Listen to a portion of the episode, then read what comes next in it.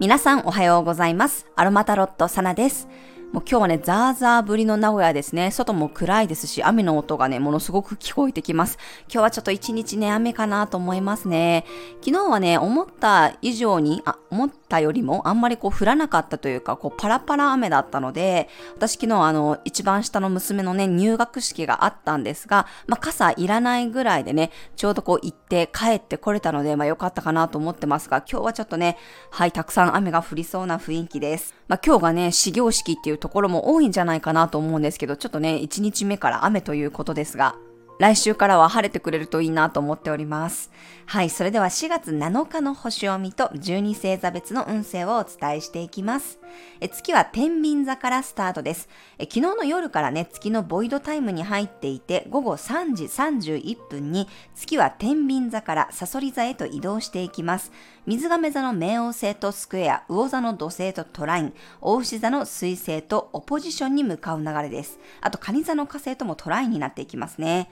月がサソリ座に入ると、水のこうグランドトラインを作っていきますので、水のエネルギーが急激に強まります。感情がこうぐるぐる回る、少しこう心が忙しいというかね、感情の振り幅が大きくなりそうです。満月の影響もね、ありますので、対誰かとの関係性の中ですごく嬉しい気持ちになったり、逆にこう寂しさとかね、葛藤があったりで、心の動きが激しそうです。まあ、私もね、さっきお伝えしたように娘の入学式がありました。まあ、彼女のね、成長を感じて嬉しいなって思う気持ちと、またこう自分からはね、少し離れて、彼女の世界観をこう自分でね、作っていくこうステージにね、上がっていくんだなと思うとね、やっぱり寂しい気持ちがあります。今日はそんな風に、まあ、嬉しさもあるんだけど、ストレートにこう嬉しいだけではなくって、いろんな感情でこうちょっとね、忙しそうな雰囲気がありますね。水のエネルギーがとっても強くて、まあ、そこに対して冥王星のこうスクエアがあるので、ちょっとやっぱり一筋縄ではいかないというかね、葛藤があるという方もいるかもしれません。気持ちがなんとなく落ち込んでいる方は、ルイボスティーやエルダーフラワーのハーブティーが気持ちを明るくしてくれそうです。夜にはね、ローズ系の香りやパチリが心の不安定さをサポートしてくれます。はい、それでは12星座別の運勢をお伝えしていきます。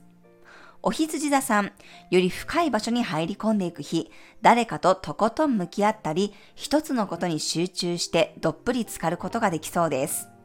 お牛座さん、話し合いの席が設けられそうな日、しっかり向き合って本音、本心を話すことが大切になるでしょう。双子座さん、頼られることが増えそうな日、細かい部分にまで目が行き届いてテキパキ動けそうです。自分をケアする時間も忘れないでください。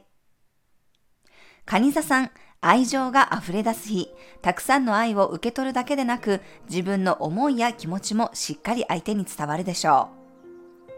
獅子座さん、自分のテリトリー内で大活躍できる日、早めに帰宅しておうち時間を充実させると良さそうです。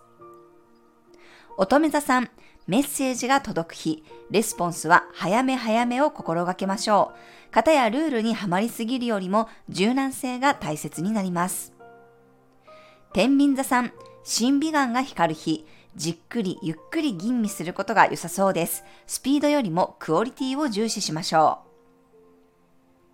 う。サソリ座さん、愛が渦巻く日、向き合えば向き合うほどに真実が見出されるでしょう。あえて甘えてみたり、頼ることで信頼関係が深まります。伊手座さん、内輪での話が進みそうな日、なんとなくでも自分の心のメッセージに気がつくことができそうです。